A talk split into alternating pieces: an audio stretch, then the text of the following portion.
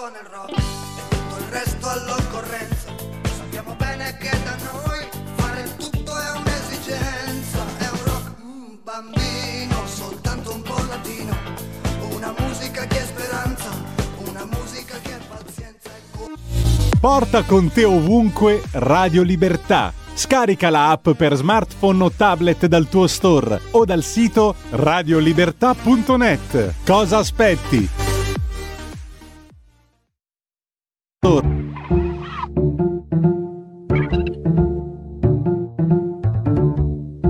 Va ora in onda oltre la pagina.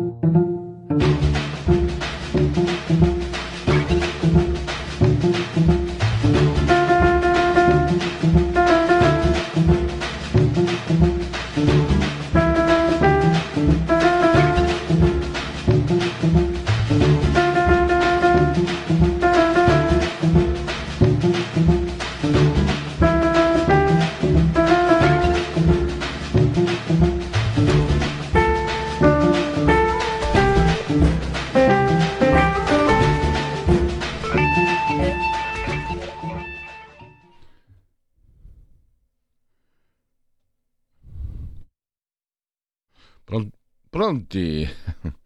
Eccoci qua. Non, eh, ho acceso l'auricolare in concomitanza con la fine di questa splendida sigla. Allora, questo come l'avete riconosciuto dalla Lega è oltre la pagina di Radio Libertà, sono le 10.42, tra poco avremo il primo ospite, eh, Mariani, Pietro Mariani, che è il direttore del museo di storia Luigi Mariani, chiedo scusa, Pierluigi, Pietro Luigi, ho capito perché mi sono sbagliato. Eh, con lui andiamo a chiudere quell'analisi che era eh, iniziata sulle pagine della nuova bussola quotidiana la settimana scorsa. Vi ricordate Luigi Mariani, che appunto oltre ad essere eh, direttore del Museo di Storia dell'Agricoltura è un addetto ai lavori, uno studioso, ci spiegava come addirittura il mondo agricolo eh, consumasse, eliminasse quattro volte la CO2 prodotta, quindi eh, virtuoso anche secondo i parametri degli ambientalisti, ma così non è. E oggi andiamo a vedere gli altri aspetti di questa, eh, come chiamarla, eh, isteria. Si pensa che eh, la natura selvaggia sia quella che salvaguardia l'ambiente. Non è, non è proprio così, e lo, anche, lo dicono anche i numeri, le analisi scientifiche. Viene quasi da pensare che questi personaggi siano molto più ignoranti di quanto non venga dato da credere e sentendo Homo homini lupi, l'uomo e il lupo dell'uomo, non abbiano capito che l'uomo per emendarsi deve aiutare l'uomo. Loro hanno capito che l'uomo per emendarsi deve farsi mangiare dal lupo. Anche se poi, anche se poi, bisogna dire la verità. Allora, stanno dalla parte dell'orso che mangia l'uomo. Mamma mia, che isterie. Però, quando il lupo, che se magna, era un capobranco, che se magna, per dirla alla romana, che si mangia, che si divora, che sbrana il, uh, il pony, il, il, insomma il cavallo preferito di Ursula von der Leyen, quando questo lupo viene catturato e ucciso, come si dice dalle mie parti, questi ambientalisti, mucci, mucci, c'è quel gruppo che va per la zitti e mosca o zitti e buoni, e tutti in silenzio, non hanno detto niente. Ma come? L'orso che ha ucciso un essere umano è il vostro eroe, non, non bisogna toccarlo. Il lupo che ha ucciso un cavallo, cioè io adoro i cavalli, quindi eh, adoro anche i lupi, della verità, però il lupo che ha ucciso il cavallo viene ucciso. E per voi questo è giusto, cioè ha fatto qualcosa che in natura è abbastanza normale. Ma queste sono considerazioni all'atere. Quello che conta è adesso Luigi Mariani, direttore del Museo di Storia dell'Agricoltura, lo abbiamo in collegamento. Benvenuto direttore, grazie per essere tornato ai nostri microfoni. Grazie a voi per l'ospitalità. Ecco, sono sotto da due pianti di abete bianco perché sono uscito, c'era troppo rumore dov'ero e, e, niente, per cui eh, sono proprio immerso nella natura in questo momento, volevo dirvi. Ecco. Però, eh, di aspetti naturali. Eccetera. Mariani, la, la, Mariani, la natura sì. è che in qualche modo deve essere governata. Io ho fatto questa considerazione. La natura ma sono i numeri. La natura deve essere governata dall'uomo per essere eh, compatibile con l'ambiente, altrimenti la natura selvaggia che auspica qualcuno che evidentemente ha visto troppi film del Walt Disney non è quella giusta, non è quella... Mm, cioè per esempio lasciare la natura in balia di se stessa, in montagna per esempio, questo me lo insegnavano i vecchi, se tu non curi la montagna, cioè curare la montagna significa anche... Eh, certe volte tagliare gli alberi dove è necessario, questo mi spiegavano, oppure eh, lasciarli crescere dove era altrettanto necessario. Cioè, comunque la cura, per quanto l'uomo possa essere come recitano alcune eh, diciamo, forme di pensiero, la cellula cancerogena del pianeta Terra, il, l'uomo quando governa la natura eh, in un certo modo, l'agricoltore, l'agricoltore eh, crea un mondo eh, ambientalmente compatibile, ma questo è un messaggio che non passa, è il contrario. Ma, ma, posso dire qualcosa anch'io su questo argomento? Noi, forse l'ho detto già la volta scorsa, mi ripeto a volte, scusate, la vecchiaia poi porta a ripetersi. La, eh, il, um, il concetto è che l'agricoltura da noi ha 7.000 anni, quindi abbiamo 7.000 anni di agricoltura, prime, la prima cerealicoltura da noi eh, insomma, eh, appunto, eh, ancora nel Neolitico sostanzialmente siamo 7.000 anni fa, sono le prime tracce di cereali eh, archeologiche. Quindi a questo punto noi abbiamo una, tutto il paesaggio nostro è modellato a misura d'agricoltura. Tu la foresta primigenia dove non la trovi, magari in Canada sì, ecco questa è la cosa che volevo dire, è un paese molto, molto popolato il nostro e tutti i paesaggi che noi oggi in modo, corre...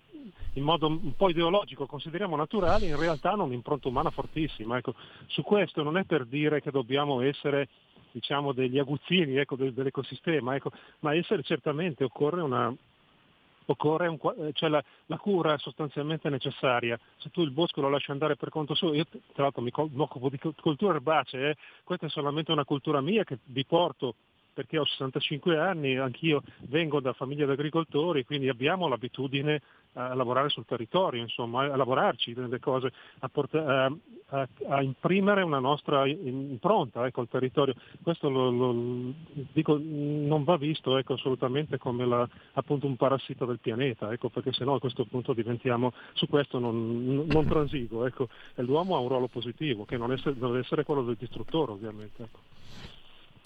Tra l'altro nell'articolo, la parte seconda, no? quello apparso sulla nuova bussola quotidiana, c'è anche l'esempio del latte. No? Il latte non, nessuno ha nulla contro il pascolo, per carità, ma il latte prodotto tramite mucche da pascolo produce più, crea più CO2. Sì, sì, esatto, le, le, le emissioni CO2, ammoniaca. Sì, le emissioni. questo tra l'altro, attenzione, eh, stiamo dicendo, l'ha detto anche lei giustamente, il pascolo è, è, è un qualcosa de, da, da promuovere per gestire il territorio. Noi abbiamo 3 miliardi oggi di ettari di pascolo, 3.2 miliardi di ettari, dove ci campa una quantità di persone eh, veramente molto elevata. E pensate per esempio alla Mongolia, per esempio, ecco, a zone in cui, la, uh, in cui effettivamente la, l'allevamento, l'allevamento, bovino o ovino ecco, è al pascolo. Questo non è che va demonizzato, però al contempo bisogna tenere conto che quando produciamo latte oppure carne, eh, la, il, da noi eh, è molto più, meno impattante sul piano appunto dicevamo della CO2, del metano, dell'ammoniaca eccetera, la, lavorare in, stalle, in grandi stalle aperte, ecco, che non lavorare al pascolo. Sono tre, se traduciamo tutto in CO2, guardate la CO2 non è la, il veleno del sistema, è quello che fa andare la fotosintesi, quindi credetemi, io sono un amico della CO2, però, però devo, usiamola come marcatore di impronta ambientale. La CO2 eh, emessa per un litro di latte che arriva alla tavola del consumatore dal pascolo eh, e sono 3.2 kg di CO2 per litro, per, per litro, di latte che arriva alla tavola del consumatore emessi.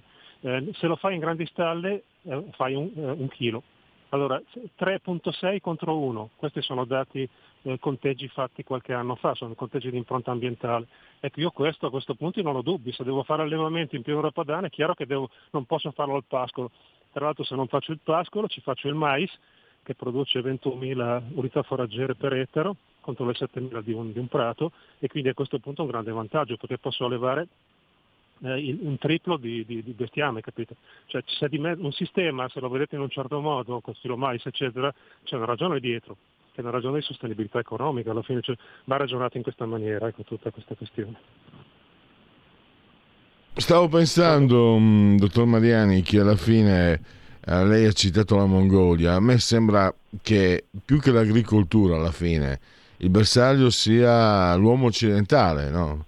c'è una, una visione molto ideologica che deve essere punitiva, eh, che vuole essere punitiva nei confronti di un Occidente per le colpe commesse e quindi si, si va a cogliere eh, dove, eh, dove, ovunque, no? nel caso degli agricoltori, perché appunto c'è questa voglia di ritorno alla natura selvaggia in Occidente, ma in altri posti del pianeta.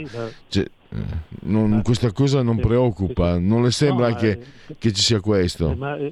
Sì, ma, io le dico una cosa, la, ehm, eh, noi come museo tendiamo a vedere la tradizione dell'agricoltura e vederla anche proiettata verso il futuro, sono un agronomo, quindi devo ragionare in termini anche di prospettiva.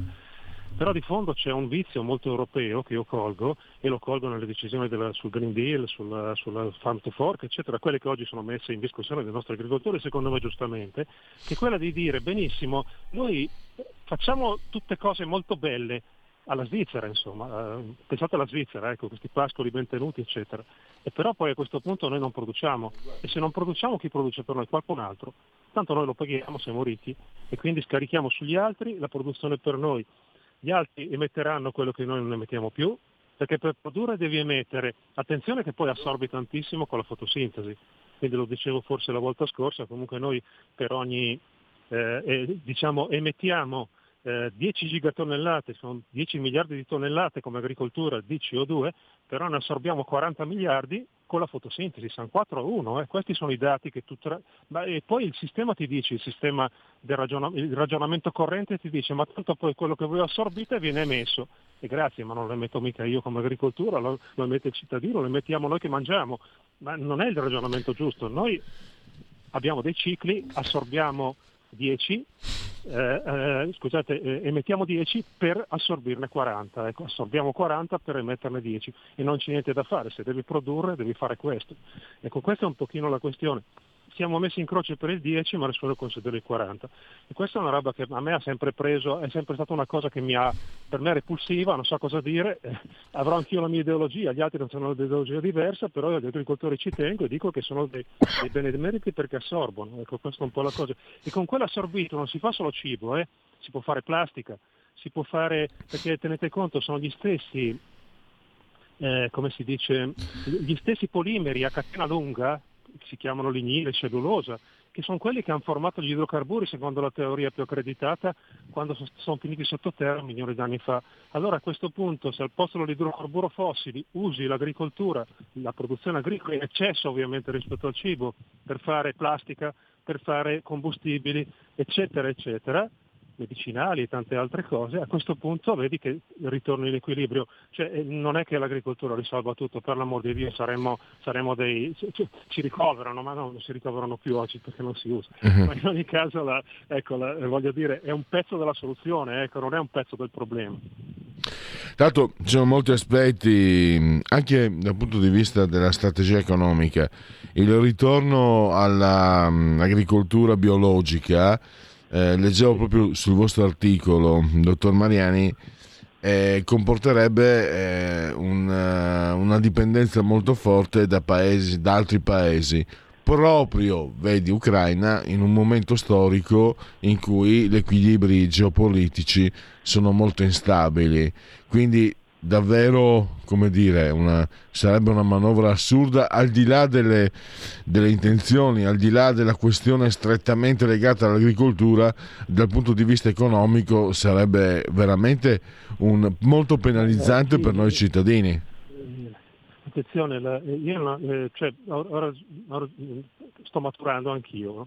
Per tanti anni ho fatto polemica col bio, eccetera, col biologico e così via, cibo da ricchi, eccetera. Oggi dico, se l'agricoltore, specie in, specie in zona montana, ha, ha forti limitazioni alla produzione, se riesce a trovare nel settore biologico un proprio sbocco trovo una cosa dignitosa e non mi sento di criticarla assolutamente. Detto questo però dico anche, se portiamo al 30% le superfici agricole biologiche come prevede il Green Deal, eh, tenete conto, fate un conto molto rapido, vi dico per una cultura sola, la Francia in biologico produce 29 quintali per ettaro e ne produce 71 di media produttiva di quintali col convenzionale, cioè riduciamo un te- a un terzo la produzione, capite? Cosa vuol dire questo? Che da, imp- da esportatori netti la Francia è il più grande, produ- uno dei più grandi produttori, il più grande produttore tenero, diventerà importatore anche lei. Allora a questo punto, ma ha senso a livello politico in un momento in cui le stabilità internazionali sono così forti? Tra l'altro tenete anche conto che il bio a questo punto diventa commodity, anche lui quando diventa e quindi a questo punto gli stessi produttori bio si troveranno in difficoltà quando il mercato sarà così espanso perché non tutti compreranno bio. Io non lo compro per esempio perché non, non ho abbastanza denaro per farlo. Allora a questo punto, signori, la, la, cosa va vista anche da questo punto di vista. Tuteliamo i produttori biologici, per l'amor di Dio, ma non facciamolo diventare il perno del sistema, perché, perché, creiamo problemi al biologico e a tutti i cittadini. Io vengo da un mondo popolare, insomma, tendenzialmente tendo a acquistare a prezzi diversi rispetto a quello dei, certo. dei, dei, dei, è una fascia diversa la mia, ecco, non lo dico, ma credo che così valga per tanti. Ecco. La, la, rinaturalizzazione va un po' verso diciamo, quello che, che, di cui si parlava all'inizio di questa intervista. Eh, significa esporre il territorio a rischi di, di incuria perché non so lei, dottor Mariani, come, come la pensava, ma eh, quando c'è stata la terribile alluvione in Romagna eh, c'è stato un po' un rimbalzo di accuse. C'è chi ha detto colpa dei negazionisti climatici e chi ha detto no, siete voi che eh, con questa follia di non voler assolutamente intervenire sul territorio avete lasciato che succedesse ciò. Io non so chi avesse ragione, eh, sinceramente, però l'idea che la rinaturalizzazione, la natura selvaggia, dopo però non lamentarti se succedono alluvioni, perché comunque non è la natura selvaggia in sé, credo, dottor Mariani, credo che anche lei convenga, non è il problema la natura selvaggia in sé, è che ci siamo anche noi esseri umani. Cioè non è che possiamo eliminarci, farci fuori, siamo comunque miliardi, in Italia siamo 60 milioni, non è che possiamo suicidarci subito in 30 milioni e lasciare posto alla natura selvaggia. Quindi la coesistenza di questi sistemi eh, va, va governata, non mi sembra, con questo ideologismo. La, la, io vedo, ho familiarità con le serie storiche perché mi sono, la mia competenza iniziale professionale con cui ho lavorato è stata sempre quella della climatologia e meteorologia applicata all'agricoltura, io vengo dal settore dell'agrometeorologia. Quindi serie storiche le conosco, a livello italiano vi dico che abbiamo avuto eh, ho lavorato sulle storie storiche romagnole per trovare eventi nel passato che erano di, di, portata simile o anche superiore a quelli verificatisi. Perché in passato non, questo non succedeva? Perché probabilmente la gestione del territorio era diversa. Io dico che il territorio va gestito ecco, e, quando, e vedo che a volte mi trovo anche in occasioni pubbliche con agricoltori che sono arrabbiati neri perché dicono io ho le piante che mi stanno riempiendo i canali eccetera, non posso intervenire perché finiscono il penale e questa roba qui per l'agricoltore è incapibile, è proprio antropologicamente incapibile, per il cittadino è capibilissimo, il cittadino, per il cittadino non si tocca nulla, sa che se c'è una pianta su un viale a Milano che muore il cittadino si incapena perché dice che non si può tagliare, perché è un essere vivente, che è una, una follia. Le piante vanno gestite, specialmente in città, se no ti cadono in testa. sono tutte storie per cui l'agricoltore è diverso dal cittadino, appunto. Lo so che poi finisce che l'agricoltore fa la vandea e il cittadino la massacra, finisce così di solito, sì. è successo anche in Russia, purtroppo è così, lo so che finisce così, però noi finché ci siamo dobbiamo, dobbiamo rivendicare le ragioni del nostro agire, Ecco, questo è un pochino, secondo me è così, ecco, non, poi non, non, ho idee totalizzanti, le dirò io sono un vecchio liberale, quindi cerco di essere sì. anche vivi, lascia vivere, insomma, nella misura in cui però questo non diventa opprimente, oppressivo nei confronti degli altri.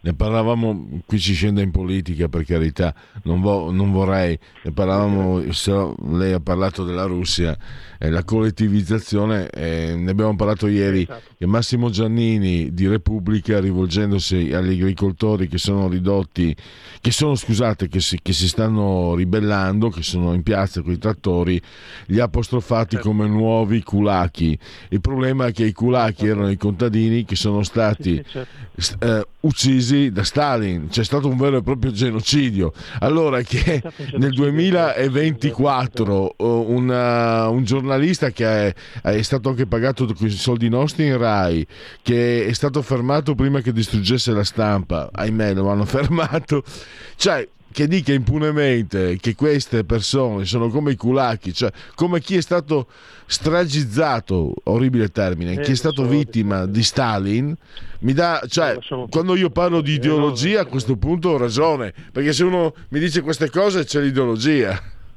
No, no, tra l'altro prima di Stalin fu Lenin, io ho letto alcune, un telegramma che Lenin spedì appunto al, ehm, al, ai, ai, reggitori di Tambov. Tambov fu una delle, delle, rivolte contadine che ci furono negli anni venti e lì scrisse di prenderne un centinaio di kulaki i più grassi e più ricchi, eh, fucilarli e fare in modo che tutti vedano, così si impara. Ecco, questa era la, la, l'ideologia, era questa qui, capite ragazzi? Non stiamo scherzando, non si scherza con queste cose, eh, perché sono cose che hanno creato milioni di morti e se oggi c'è la guerra in Ucraina è perché gli ucraini, eh, gli ucraini hanno, hanno, una memoria storica di questa cosa qui, credo che siano stati tra un milione e mezzo e quattro milioni morti eh, da loro in quel periodo. Quindi ecco, non, non, so, io non ci scherzerei proprio, non voglio adesso fare morali storiche a nessuno, ma ecco, mi fermerei lì.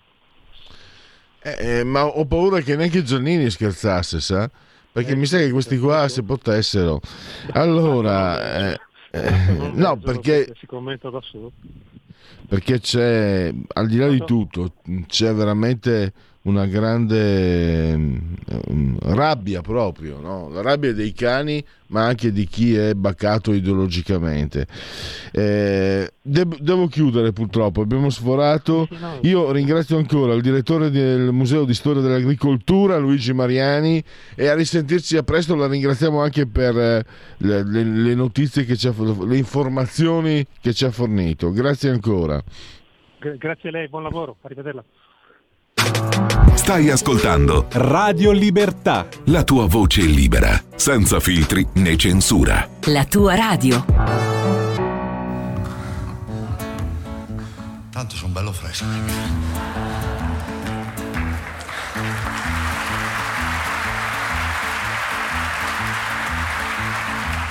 Vi presento la mia famiglia, non si trucca, non si imbroglia, è la più disgraziata d'Italia.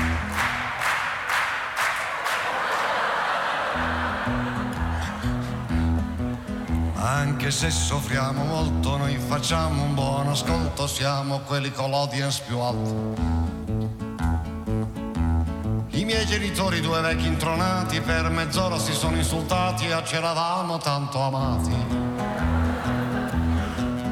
Dalla vergogna lo zio Evaristo si era nascosto, poro Cristo l'han già segnalato a chi l'ha visto. Il ginetto dell'idroscalo quando la moglie lo manda a fanculo piange in diretta con Sandra Milo. Per non parlare di mio fratello che gli ha rotto l'osso del collo, ora fa il morto telefono giallo. Ti chiami, da dove chiami, sono tutti tanti premi. Pronto, pronto, pronto, tanti gettoni, tanti milioni. Pronto, pronto, pronto, con Berlusconi o con la Rai. E giù in Aspromonte c'ho dei parenti, li ho rivisti belli contenti nello speciale rapimenti. Mentre a Roma c'è lo zio Renzo che è analfabeto ma ha scritto un romanzo e sempre lì da Maurizio Costanzo.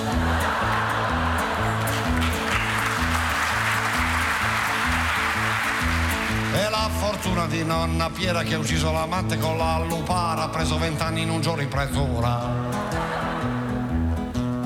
zio che ha perso la capra in montagna che era da anni la sua compagna ha fatto piangere anche Castagna chiami da dove chiami ci sono tutti tanti premi pronto pronto pronto tanti gettoni tanti milioni pronto pronto pronto con Berlusconi o con la Rai poi chi c'è? Ah già la Tamara, un mignottone di Viale Zara che ha dato lezioni a Giuliana Ferrara.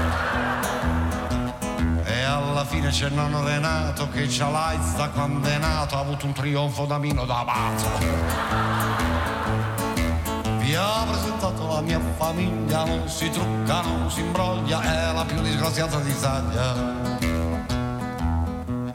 Il bel paese sorridente dove si specula allegramente sulle disgrazie della gente. Chiami, da dove chiami, stiamo diventando tutti scemi. Pronto, pronto, pronto, stiamo diventando tutti coglioni. Pronto, pronto, pronto, con Berlusconi o con la Rai.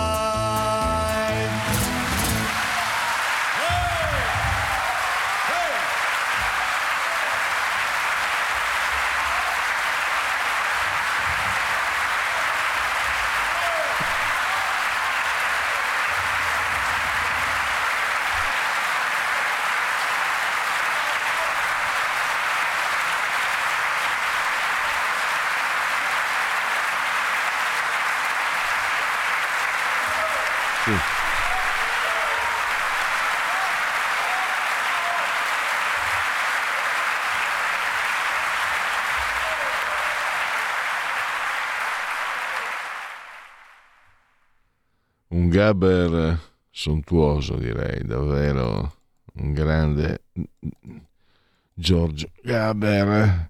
Poi andremo alla madre di questa composizione che è evidentemente la balilla.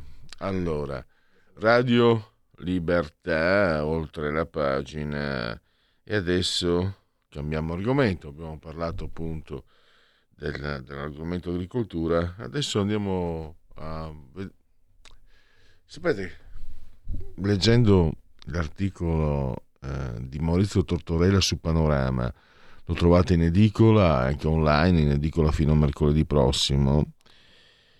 A me è venuto anche, non so perché questo sorrisino, ma di circostanza, che quello che sta succedendo a Hong Kong potrebbe essere anche in un futuro non so quanto lontano, quello che potrebbe succedere al mondo intero. Perché a Hong Kong in tre anni stanno, hanno già distrutto i 154 anni di comunque democrazia che era stata conquistata sotto la bandiera britannica. Qui la perfida Albione non la amiamo, ma sicuramente insomma sul, sul fatto, fattore democrazia eh, non si transige. E invece il regime cinese eh, sta bastonando, dato nel silenzio, perché io articoli come quelli di Maurizio Tortorella mh, mm, mi saranno sfuggiti, eh, per carità, ma non ne ho visti. Sprofondo rosso è anche il titolo. Intanto fatemi salutare e ringraziare Maurizio Tortorella che ha i nostri microfoni Benvenuto Maurizio, grazie per essere qui con noi. Grazie a te Luigi e grazie per le parole. Eh, hai proprio ragione, purtroppo, non ne parla nessuno. Eh, allora ti do proprio la parola. Ripiloghiamo perché eh, cioè, praticamente Hong Kong, eh, che comunque è un, una non so adesso una regione, non so neanche più come chiamarla, è una regione speciale della, della Cina diventata. Sono 7 milioni di abitanti, ho visto su Wikipedia, cioè più o meno come l'Austria. Non proprio, insomma, a parte che se fossero anche 10 abitanti, anche 3 abitanti come insegna Joan Stuart Mill, Uh, uh, John, John Stuart Mill come insegna Mill anche, anche, uno solo deve essere l'opinione del singolo deve essere rispettata comunque qui abbiamo una, un paese una regione dove eh, non, non puoi parlare, non puoi muoverti, è, è ridotto eh, ai minimi termini, dopo peraltro aver conosciuto la democrazia fino a pochi anni fa, quindi è ancora più scioccante quello che sta succedendo. Prego Maurizio. Eh, sì, eh, la situazione è crollata, eh, precipitata proprio, sprofondata, come dice il titolo, in, in pochissimo tempo. Ricordavi tu i 154 anni del, del, del, di vita sotto la bandiera inglese di Hong Kong, che era oggettivamente una colonia, ed è stata restituita alla, alla Cina da Margaret Thatcher nel 1997 il presidente cinese all'epoca era Deng Xiaoping e gli accordi che furono firmati solennemente all'epoca stabilivano che comunque la Cina non avrebbe mai toccato, nemmeno sfiorato le libertà civili, politiche e sociali e tutti i diritti eh, appunto garantiti cittad- agli ex cittadini britannici della colonia eh, per 50 anni, quindi fino al 2047. In realtà da quando Xi Jinping è diventato presidente della, della Cina eh, ha iniziato subito a, sta, a, dichiarare che lui avrebbe voluto eh, ristabilire il governo e i principi del comunismo anche su, su, questa cosiddetta regione speciale, che di speciale ormai purtroppo non ha più niente, nel senso che è Cina a tutti gli effetti ed è governata con pugno di ferro da John Lee Ka-chu, che da, dal luglio 2022 il nuovo governatore, hanno eliminato di fatto le libertà politiche tutte, eh, sì, ci sono elezioni ma alle, alle, ultime elezioni di dicembre ha votato il 17% perché di fatto è inutile perché i partiti sono tutti partiti pro Cina e, e candidarsi a uno che eh, manifesti un minimo di senso è assolutamente impossibile, quindi è ovvio che la gente non va a votare o vanno a votare soltanto quelli che effettivamente sono pro Cina. Eh, la polizia ha poteri totali, praticamente di vita e di morte, può intercettare chiunque, può controllare chiunque, può arrestare chiunque, basta che la polizia, senza nessun ausilio di alcun magistrato, stabilisca che io, te, eh, chiunque eh, com- ha, un atteggiamento o, o compie atti eh, contrari all'interesse della patria, è la legge cosiddetta sulla sicurezza nazionale che è stata promulgata dalla Cina non, non, da Hong Kong, dal Parlamento cinese, dal Parlamento, cioè dal, dal Partito Comunista Cinese nel giugno del 2020 e, e, sulla base di questa legge retroattivamente sono stati poi eh, processati, vengono processati in questo momento tantissime persone che sono quelle che erano alla guida dei movimenti di protesta del 2014 del 2019, ricorderete forse la, la, la, cosiddetta rivoluzione degli ombrelli, quando milioni di persone andarono in piazza proprio perché eh, stavano per entrare in vigore le leggi elettorali imposte dalla Cina e, e, ovviamente gli abitanti di Hong Kong protestavano perché volevano conservare i loro diritti civili come garantito per esempio, peraltro dall'accordo del 1997. Ci sono una serie di persone, di capi di quelle rivolte eh, sotto processo, ce ne sono 47 in un processo eh, che eh, viene definito per l'appunto il processo ai 47, che è una, è una farsa eh, giudiziaria. I tre giudici sono giudici non ne, nemmeno di Hong Kong, sono stati chiamati dalla Cina, nominati dalla Cina e sono cinesi. Eh, eh, e poi c'è, e, e, tutti gli imputati rischiano eh, fino a, a, a, ovviamente all'ergastolo perché, perché, questo stabilisce la legge appunto del 2020. E un altro processo importantissimo e simbolico è quello a Jimmy Lai. Jimmy Lai è l'ex editore di eh, Apple News, che era un Apple Today, che era, era, l'unico giornale rimasto fino al 2020, 2019-2020 eh, a, a, rappresentare l'opposizione all'invasione cinese, chiamiamola così, Jimmy ha 76 anni, ha una vita strepitosa che meriterebbe un romanzo perché un, da bambino piccolo lavorava uh, con i genitori a Cantone cinese, lui è cinese proprio di nascita, e poi è fuggito da clandestino su una barca per andare a Hong Kong, qui ha fatto fortuna, ha fatto tutti i lavori possibili e immaginabili, poi è diventato un, un imprenditore della moda e quando nel, nel, nel, ci, ci, fu la, la, la, protesta di piazza Tiananmen in Cina, da Hong Kong lui capì che bisognava fare qualche cosa per evitare che appunto la, la Cina tornasse a riprendersi anche Hong Kong e ha messo su un piccolo impero editoriale appunto di cui eh, quel giornale chiuso nel 2020 era, era la punta di lancia. E adesso è sotto processo, è stato arrestato nel 2020 e, e anche lui rischia, rischia l'ergastolo. Eh, ha chiesto in qualità di cittadino inglese, perché era arrivato in Hong Kong e aveva preso la cittadinanza inglese, di poter essere difeso da un avvocato britannico, ma gli è stato proibito e quindi l'avvocato che gli è stato dato era ovviamente un avvocato, come tutti gli avvocati attivi nel, nel, nel Tribunale di Hong Kong, eh, complice diciamo così, del regime. È una, è una, situazione, giustamente lo notavi, che è sconvolgente eh, perché appunto rappresenta proprio come se fosse un film. Eh, di che cosa è capace una dittatura eh, laddove è libera di muoversi?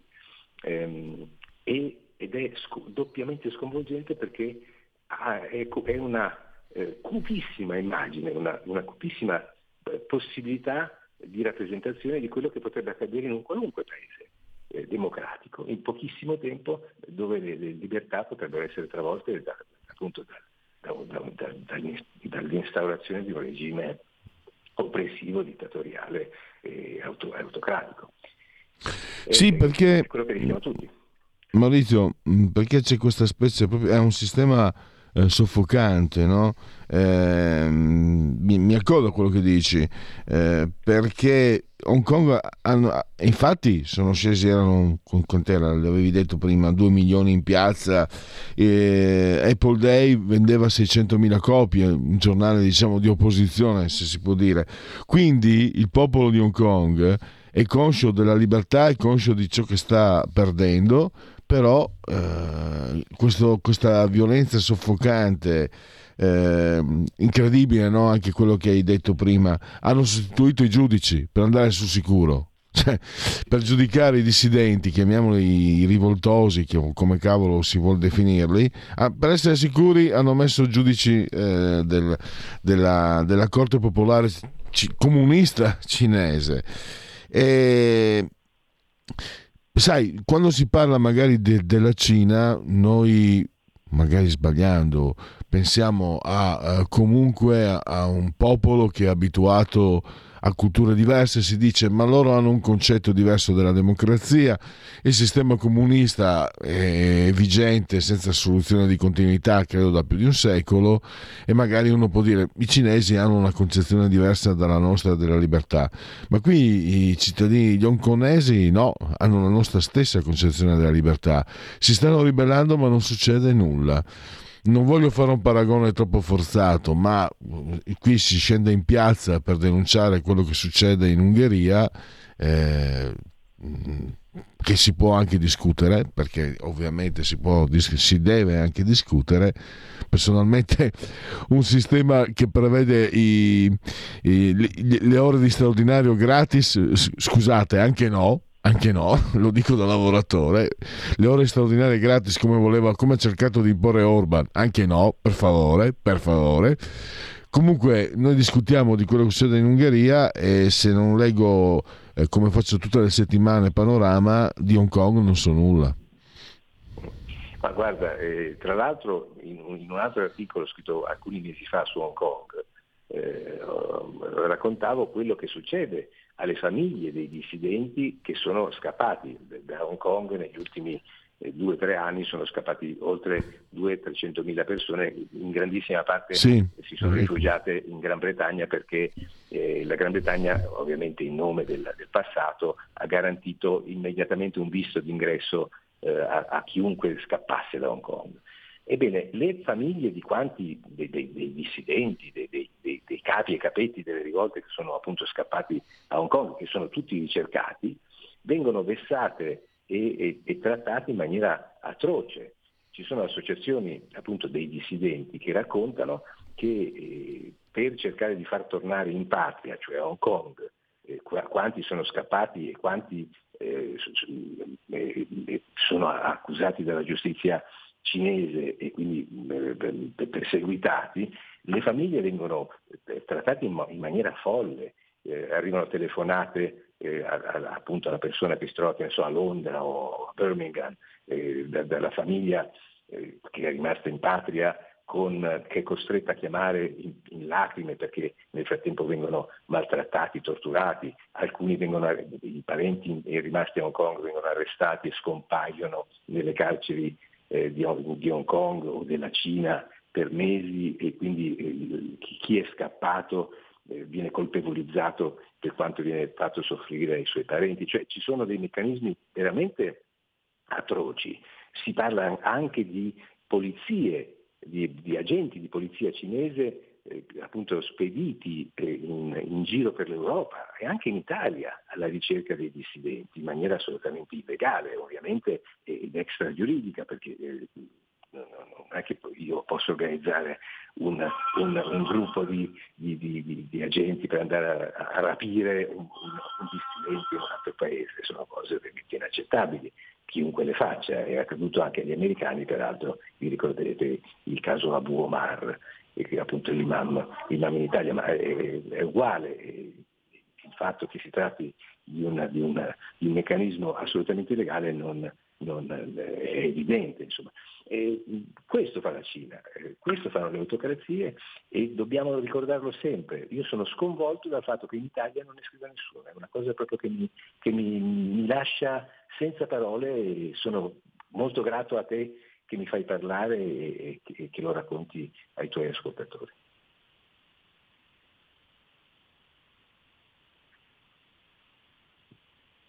Luigi? Sì, pronto, scusa, scusa, avevo schiacciato inavvertitamente il tasto sbagliato. Dicevo, quello che mi, non dovrei, allora in chiusura, non vorrei essere sorpreso, però io, nonostante la mia età, nonostante un po' di ne abbia vista, insomma, professionalmente parlando, rimango comunque sconcertato da questo accanimento, perché una cosa che tu hai scritto nell'articolo, cioè anche le taglie sui dissidenti, la taglia addirittura. E tu hai parlato di servizi segreti anche in Italia per andarli a recuperare. Questo eh, accanimento è comunque una costante, una, caratter- una, caratteristica dei regimi che non possono ammettere eh, qualcuno che sia contro di loro dall'interno, non possono ammettere i nemici interni, tra virgolette, a parte che gli hongkonesi non possono essere considerati nemici ma solo vittime, ma comunque per, un, per, uh, per chi fa parte del regime comunista cinese a Hong Kong è, è nemico. Oppure c'è una questione anche di, di, si vuole trasmettere un determinato messaggio, no? quasi eh, un, un, un, messaggio sulla forza sulla spietatezza anche, cioè eh, della serie state attenti che, che noi siamo veramente, eh, non lasciamo scampo a nessuno. Adesso l'ho messa giù un po' così per carità. Volevo capire, forse le due cose vanno insieme, forse un regime ha bisogno per, per auto, autogenerarsi, ha bisogno proprio di impartire lezioni di spietatezza. Sai, Cosa dici? Parlavamo prima, parlavamo prima, di Jimmy Lai, questo signore, l'editore di, di, Apple Day che appunto ha 76 anni ed è rimasto a Hong Kong, malgrado potesse scappare eh, con, anche con qualche risorsa economica, evidentemente. È rimasto perché ha detto io ho, ho, questo, questa città mi ha dato tutto nella vita e io non posso abbandonarla e quindi un uomo decisamente coraggioso. Questo Jimmy Lai è stato intimidito, hanno tentato di intimidirlo più volte, gli hanno lanciato Bonotov contro, contro la casa, la sua automobile mentre viaggiava è stata speronata, minacce di tutti i generi, animali uccisi, eh, persone vicine e familiari minacciati di, di morte. Cioè, eh, la progressione eh, tipica del totalitarismo è questa, se tu non ti pieghi ti spezzo.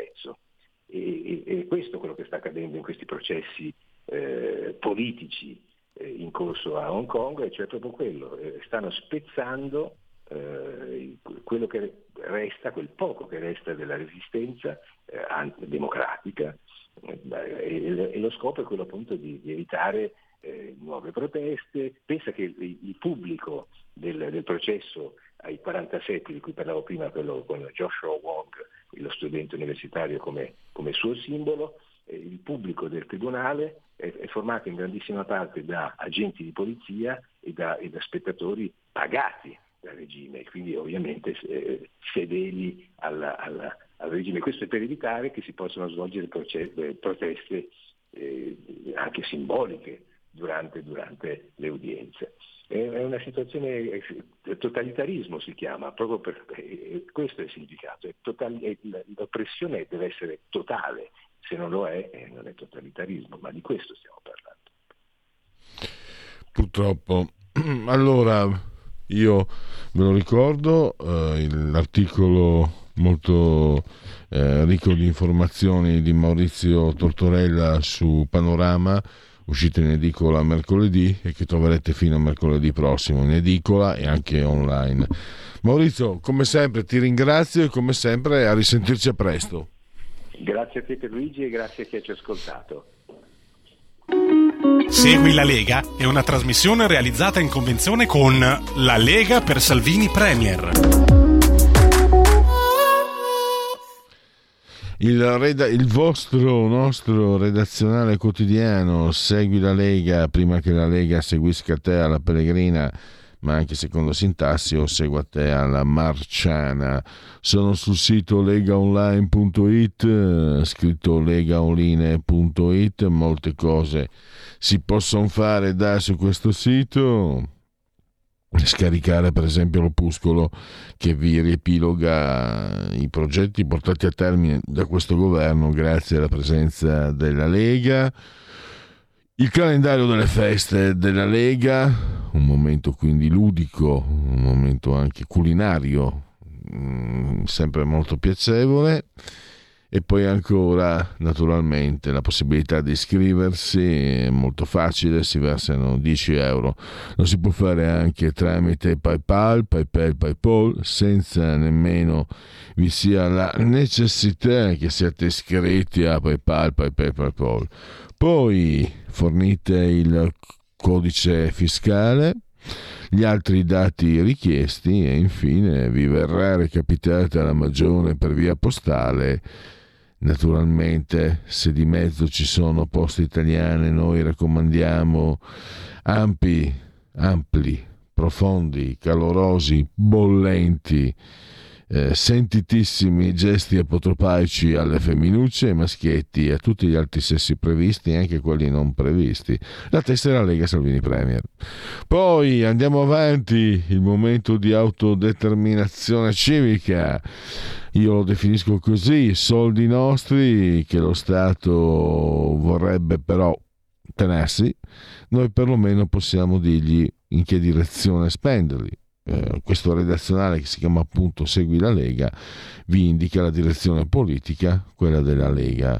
Come molto facile, il 2 per 1000 scrivi di eh, 43 nella tua dichiarazione dei redditi. Scelta libera che non ti costa nulla. D di Domodossola 4 le stagioni, i, gli eroi fantastici della Marvel, i cavalieri dell'Apocalisse, il voto in matematica, come preferite. 3 sempre solo e comunque il numero perfetto. Andiamo adesso a vedere invece eh, le uscite eh, radio-televisive dei protagonisti della Lega, ovvero sia i politici, vediamo un po' di pazienza, eh, abbiamo, vediamo se ci sono aggiornamenti che possano essere utili in questo momento. Allora, eccoci qua, domani eh, in ora antelucana eh, oserei dire nel cuore della notte per chi vi parla alle 7.05 il senatore Giorgio Maria Bergesio a sette giorni, cioè Rai 1.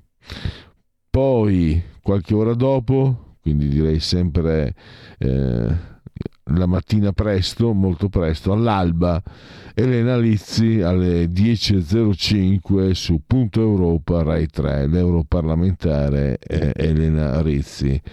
E poi passiamo a domenica, domenica 11 alle 11 del mattino Gianmaria Centinaio, agenda, rubrica di Sky TG24, il vicepresidente a Palazzo Madama eh, Gianmarco Centinaio. Quindi andiamo con la sigla di chiusura del Segui la Lega. Segui la Lega è una trasmissione realizzata in convenzione con La Lega per Salvini Premier.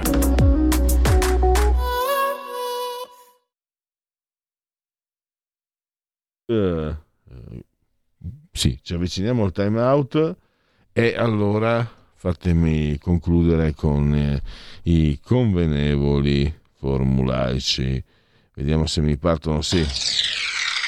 Eh, sono gli applausi alla grande sigla, eh, ci sono ancora rumori di sottofondo alla grande sigla di Oltre la pagina, la rubrica che state seguendo da Radio Libertà in simultanea quando sono scoccate le 11.30 insieme al grande Francesco seduto saldamente sulla tolda di comando energia tecnica.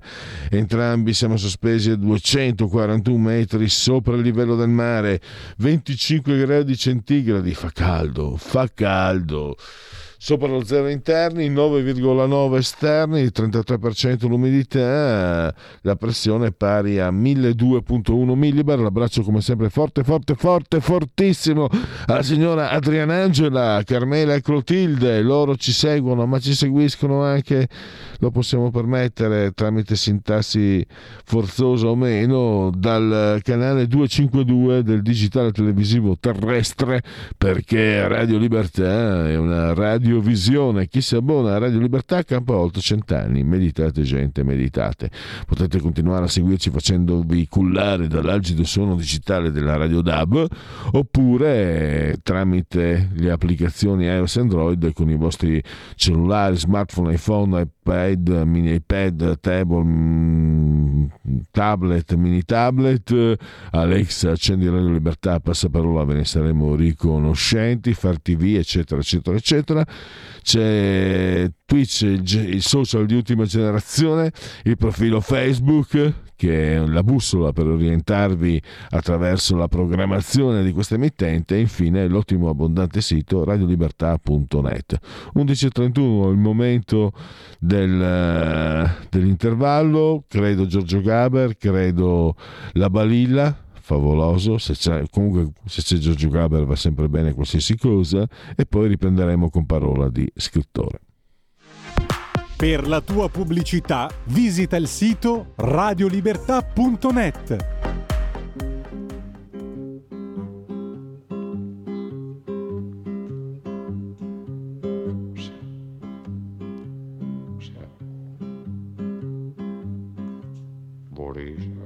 queste che fu.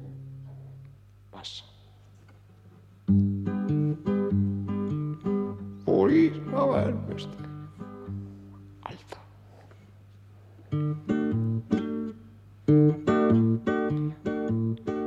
Vorissa vel meste che fumin, me laura il comincia mesdi, vendi di sciva, so de saun, l'acqua bugata col moto furgun.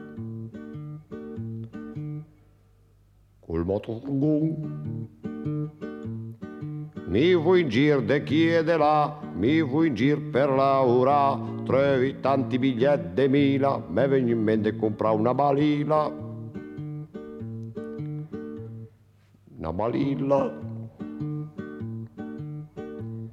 E la sorpresa dei me fradei che mangiato anche i bidei, mia cugina che la sta in via larga, la m'ha mangiata anche la targa. La targa.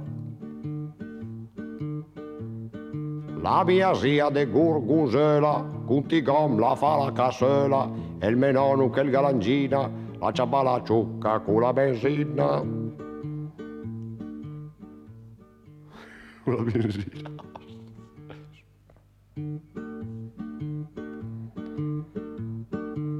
La Maria che va sta alla mia porta, la mamma mangia la reda de scorta, e il cinese ci che ci scoffen, neanche a morì che il in del coffen. Psst, coffen.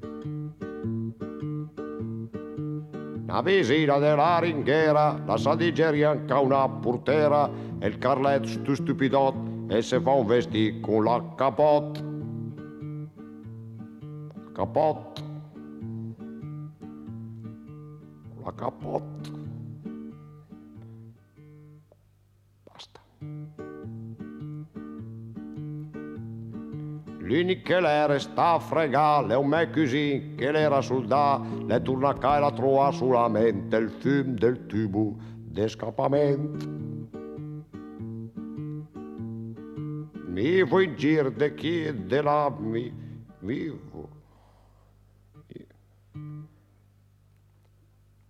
vuoi. D'escapamento. Mi vuoi gir de chi e de là, mi vuoi gir per Laura, trevi tanti biglietti de mila.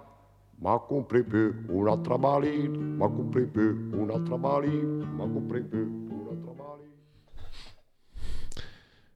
Ci, sia- ci siamo, ci siamo? Vediamo. Sì, ci siamo, ci siete, immagino, ovviamente. Radio Libertà, oltre la pagina, un grande Giorgio Gaber. Se navigate online tra YouTube e RaiPlay, eh, trovate anche eh, la balilla eh, cantata da Giorgio Gaber, c'è una trasmissione dove c'è lui, c'è Dario Fo, c'è Enzo Iannacci, c'è Adriano Celentano, è davvero uno spettacolo, Renato Cocchi Renato anche, davvero eh, spettacoli sontuosi eh, da questi geni dell'ingegno eh, meneghino. Allora, eh, siamo a parola di scrittore, come ogni venerdì, dopo Giorgio Gaber alle 11.35 e dintorni, 11.36, siamo abbastanza puntuali. Parola di scrittore, la rubrica che si avvale dell'imprescindibile collaborazione di Patrizia Gallini di Ardesh Comunicazione.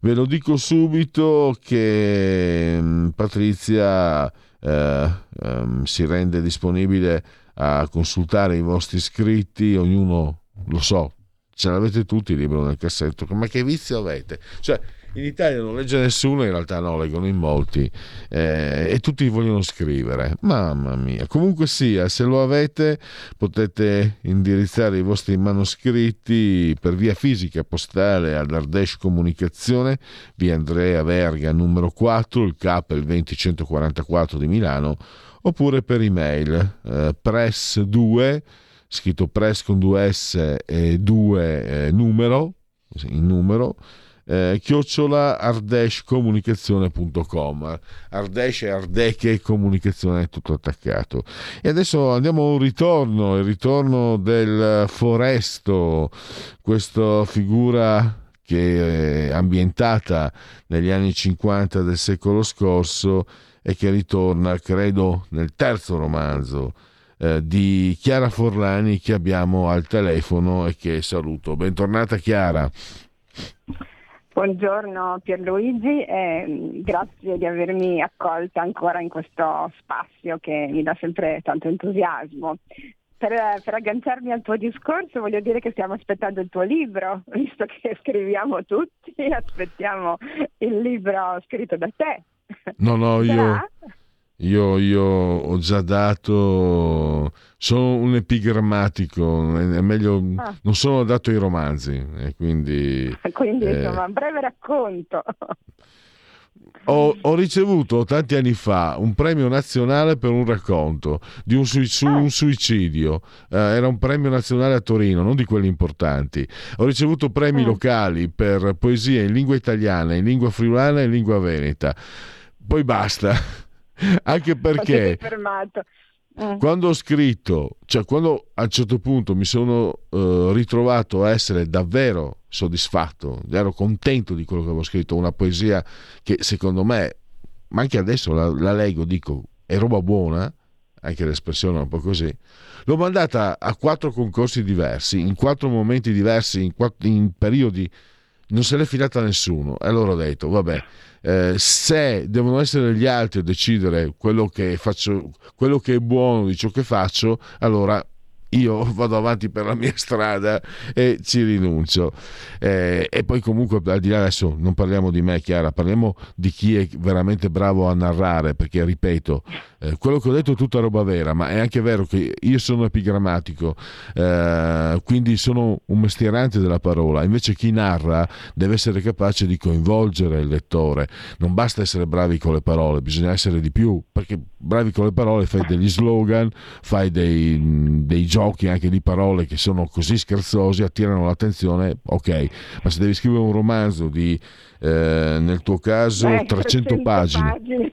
300 eh. pagine significa saper narrare e tu evidentemente fai parte di coloro che sanno narrare perché altrimenti il Foresto non sarebbe il terzo romanzo terzo, correggimi se sbaglio terzo, no no esatto è il terzo e, e devo dirti che come, come, hai detto tu cioè mi ricollego ancora al tuo discorso Inizio a essere veramente soddisfatta perché noi autori siamo sempre ipercritici no? nei confronti di noi stessi e quindi le nostre creature che poi alle volte ci prendono un po' la mano perché io ormai il Foresto praticamente i libri se li scrive da solo, sto scherzando, li scrivo io e, e faccio insomma, mo, mo, con tantissimo impegno, veramente un lavoro mh, notevole dietro, dietro, le spalle per, per, scrivere questi romanzi, per pubblicarli, ehm, però vedo insomma, i risultati, l'entusiasmo quando faccio le presentazioni, sono io stessa soddisfatta di quello che ho scritto, cioè questo personaggio col suo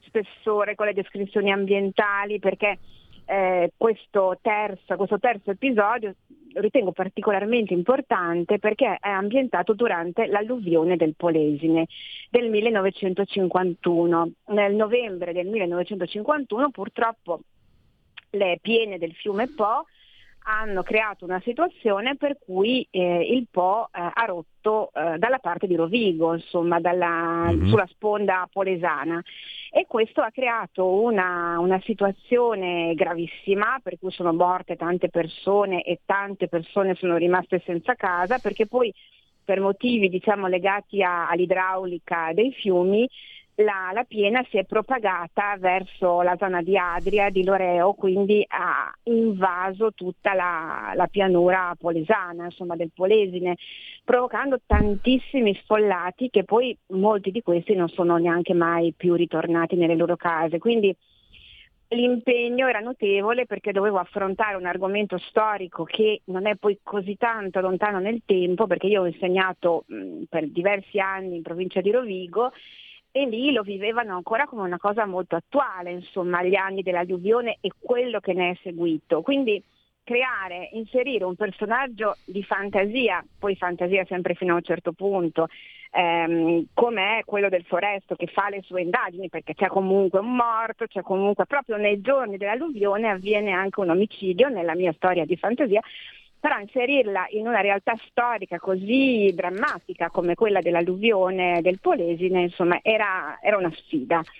E sono soddisfatta di questa, di come ci sono riuscita, quindi vedi che il mio personaggio insomma, continua a, ad attirare lettori e, e, si attira anche l'attenzione della sua autrice, vuol dire che insomma eh, è abbastanza buono. Ecco. Ti interrompo perché prima hai detto una cosa secondo me molto importante. Hai detto che si scrive quasi da solo no, il romanzo. Vuol dire che c'è un processo di immedesimazione enorme che naturalmente eh, si costruisce attraverso eh, l'analisi, lo studio e comunque è anche interessante eh, come tutti i medesimi in un personaggio di set, una settantina di anni fa è un barcaiolo che ha anche come ricordo, come souvenir della, della, guerra, della seconda guerra mondiale, una, una, scheggia di proiettili nel cranio che non si può togliere e, e questo gli, gli, crea anche dei momenti una di particolare di, potere, di empatia. empatia con gli altri esseri umani, sì. E questo, ecco, è su questa empatia che, che poi tu anche eh, giochi nel processo di medesimazione, credo ma anche lui stesso, cioè i casi riesce a risolverli proprio perché conosce così bene eh, gli altri esseri umani che in qualche modo, mm, non dico che legge nel loro pensiero, ma comunque entra in contatto con le loro percezioni e quindi riesce a capire la natura umana. Io stessa anche come insegnante mi sono sempre interessata molto della natura umana, de- degli aspetti sia buoni che cattivi del, delle, degli esseri umani che mi circondavano e, e, questo chiaramente l'ho messo a frutto nella mia narrazione, ecco, nelle mie narrazioni che sono tante perché io adoro scrivere Pierluigi, quindi continuo a scrivere, però continuo a vedere che i miei romanzi vengono letti, quindi sono soddisfatta insomma, di, di quello che faccio, nonostante sia molto impegnativo perché io scrivo tutti i giorni, eh, se no le storie mi si perdono nella testa, quindi non riesco, non riesco più a seguire il filo, quindi devo, devo lavorare tutti i giorni insomma, alla mia scrittura. E una curiosità, come, ti, come articoli questo lavoro? Hai una, un, un, programma preciso, non so, inizi, faccio per dire, dalle 9 alle 12, poi pausa, eccetera, oppure magari quando senti, chiamiamolo il processo creativo, no? cioè, se, senti le idee che scorrono, ehm, ti metti magari con la penna o anche col computer? Come, come ti organizzi? Perché poi io sono una persona sistematica e quindi beh, io al mattino sono al lavoro, quindi non posso scrivere.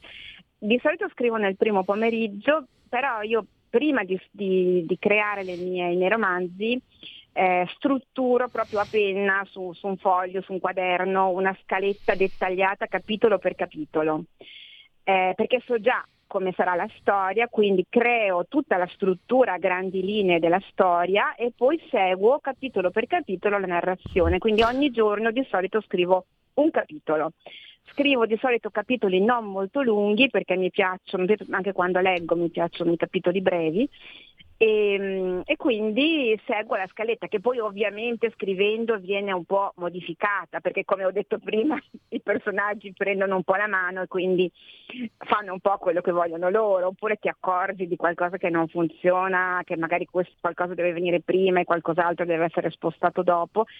Però ecco sì, mm, son, ho bisogno di sistematicità, quindi mi, le storie sono sempre dentro la mia mente, quindi ogni giorno ci penso e le preparo prima di scriverle, insomma la parte che devo scrivere, ma non mi faccio, cioè l'ispirazione viene prima e poi c'è lo sviluppo diciamo anche un po' tecnico della scrittura. Storicamente... Ovviamente ho dovuto studiare tanto, dimmi. Ecco, appunto, perché storicamente è un periodo, forse, io mi permetto di dire, decisivo della storia italiana. Dopoguerra, quindi tutte le difficoltà che anche chi non c'era le conosce, insomma, perché gli hanno raccontato i genitori e i nonni. E l'alluvione che è un momento, poi è stato anche narrato dai romanzi di Guareschi, no? cioè, appartiene all'immaginario collettivo quell'alluvione del Polesine. Ma poi c'è, perché leggo nella sinossi, c'è un omicidio e poi eh, si indaga tra conventi e case chiuse.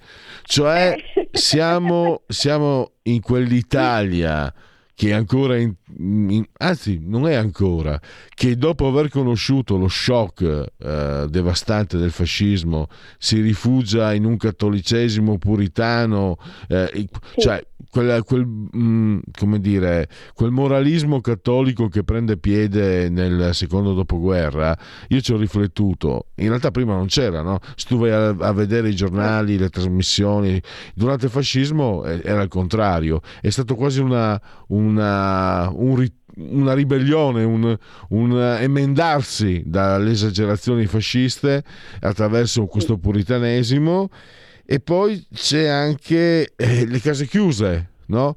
che vengono eh, chiuse dalla legge Merlin, quindi, quindi un'Italia che eh, va, va, anche incontro a un processo di modernizzazione e di emancipazione femminile molto importante, comincia eh, lì. Sì, però lì ancora sono, la legge Merlin come tu sai è del 1958, quindi eh, lì siamo ancora prima siamo nel sì, 1951, sì, sì. quindi esistono ancora eh, questi luoghi, diciamo, di meretriccio o di piacere, dipende dal punto di vista, e anche delle ragazze che forse ingenue eh, vengono in qualche modo costrette, si trovano in questi luoghi anche loro malgrado, insomma, quindi Um, sono storie molt, da un certo punto di vista tristi ma anche molto interessanti. Io ho letto tantissimo sulla prostituzione, cioè proprio testimonianze insomma, di ex prostitute oppure libri che trattano questi argomenti perché la fase più importante della scrittura di un libro storico è proprio la documentazione,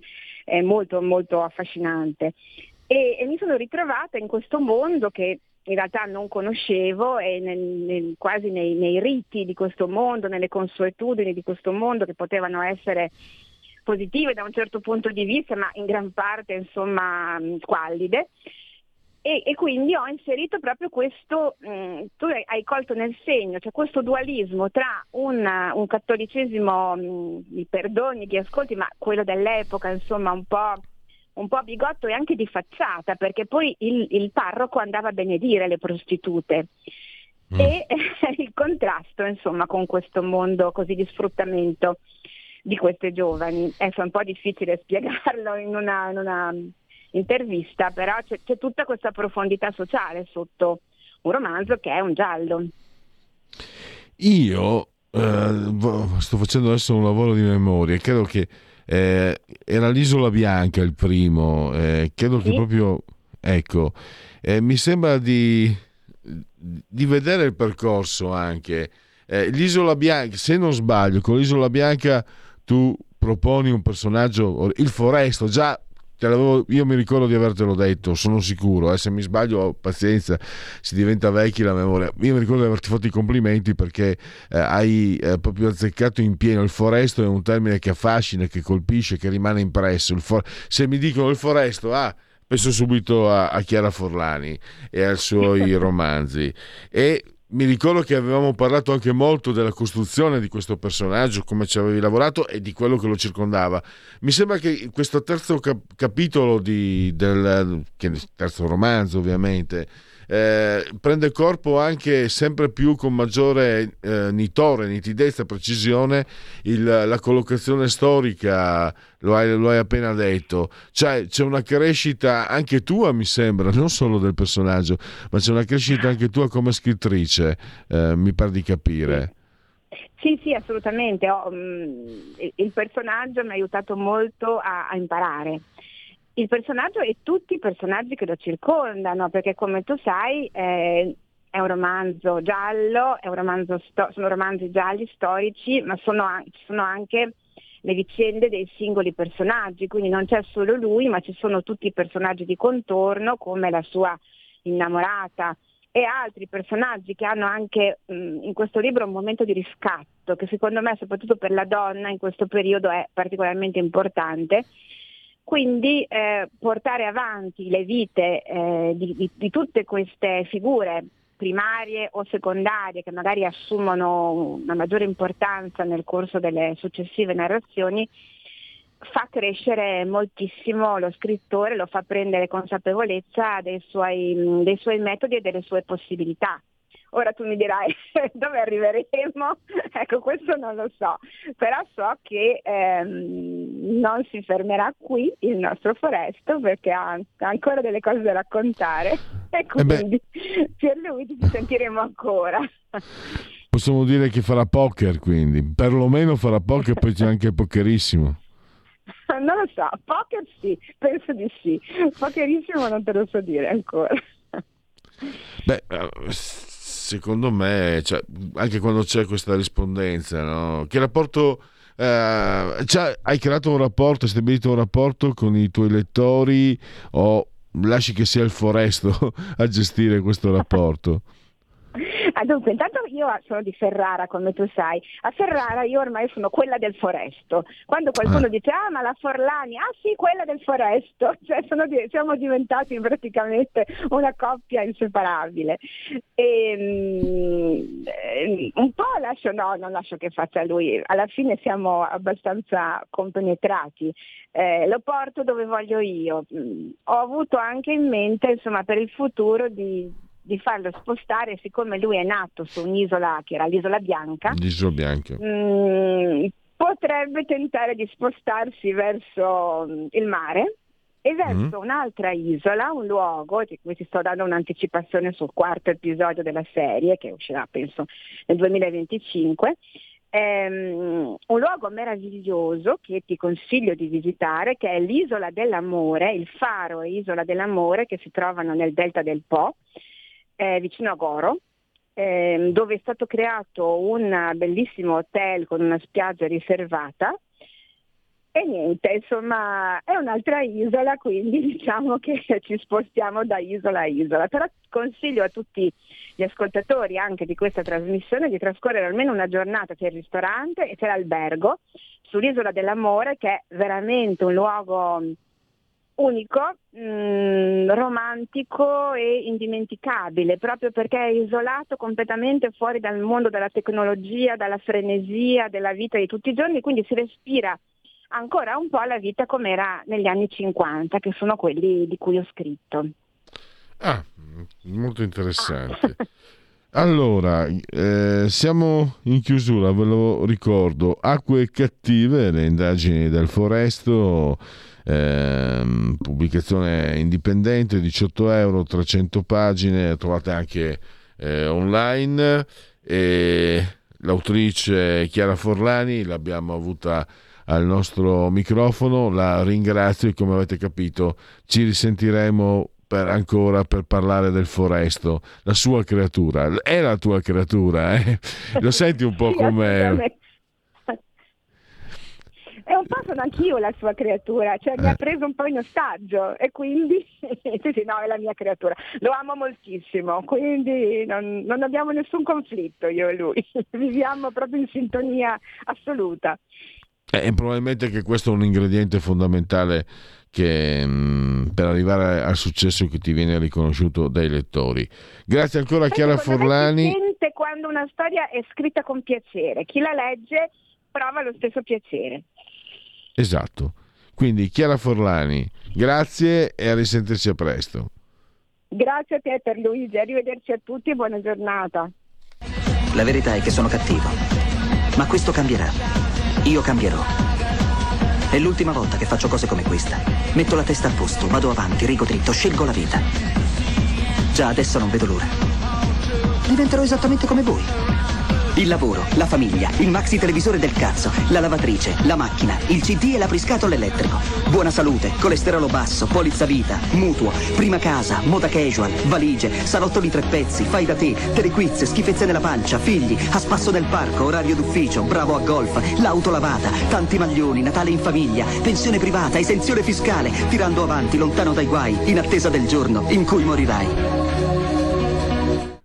Genetriaci, ricorrenze e commemorazioni del vigesimo primo, un vigesimo giorno di piovoso, giorno del calendario repubblicano, per tutti è un 9 di febbraio, venerdì Vinars, anno domini 2024-2024, che dir si foglia, si foglia.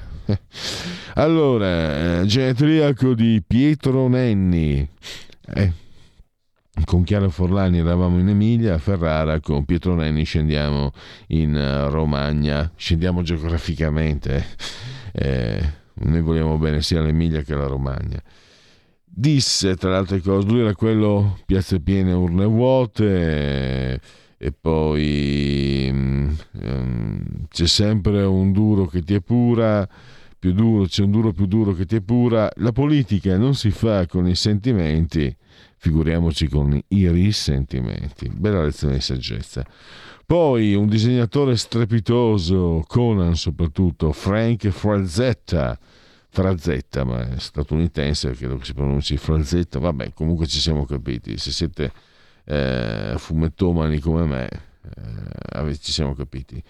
Un uh, dei profeti, il profeta del calcio totale, l'arancia meccanica, l'Ajax e la nazionale olandese, l'Ajax eh, eh, di Rinus Miche- Michels, poi anche l'Olanda del 74 e poi dell'88 quando ritornò sulla panchina dei Paesi Bassi. Lo stilista di origine sicule, nato a Tunisi, naturalizzato francese, Loris Azzarò. Mi piace il profumo, io amo molto il profumo. Il grande Antonio Ciacci, che non è romano, Little Tony non è romano, è di origini sammarinesi, è di San Marino, quindi siamo lì, con la, siamo lì eh, praticamente con la Romagna. Grandissimo, grandissimo, grandissimo. Sono cuore matto. Eh, poi com'era c'è un brano fantastico. Ne ho conosciute da morire belle da impazzire. Tutte le ho baciate ma con te ma con te no no. Eh, meraviglioso peccato che ci abbia lasciato davvero. Eh, mentre eh, il suo eh, antagonista c'era Little Tony e come si chiamava? Mm, quello del mm, eh, il cuore è uno zingaro non mi ricordo più eh, Bobby Solo. Bobby Solo anche lui non è romano ma di origine i genitori sono eh, goriziani. Poi abbiamo Joe Pesci un grande attore. Eh, parlare di qualcosa che vuoi fare è come calpestare il tuo uccello. Pensate che Joe Pesci, che spesso interpreta la parte del mafioso, ha il papà torinese e la mamma avellinese. Tre nomination, un Oscar. Mia Farrow, Rosemary Baby, fantastico. E poi, bella questa frase, c'è solo un tipo di amore duraturo, l'amore non corrisposto. Julio Velasco, chi vince festeggia, chi perde spiega, fu copiato anche da da, da, da, da Lippi, il tecnico della Juve della nazionale campione del mondo nel 2006. Il grande Vito Antuofermo, storico il suo scontro con Marvelous Marvin Hagler, lui era il detentore del titolo, rimase in piedi nonostante Marvin Hagler eh, lo colpisse da tutte le parti. E infine eh, giocato con l'Udinese, era uno degli stranieri dell'Udinese di quegli anni, perché lui era di Venezia. Manuel Gerolin, poi ha giocato anche con la Roma. Ha giocato anche con la Roma. Abbiamo chiuso e concluso, grazie a tutti coloro che ci hanno seguito, grazie naturalmente a Francesco straordinariamente sulla tua di comando in regia tecnica, grazie a Fratodos e miau. Avete ascoltato oltre la pagina.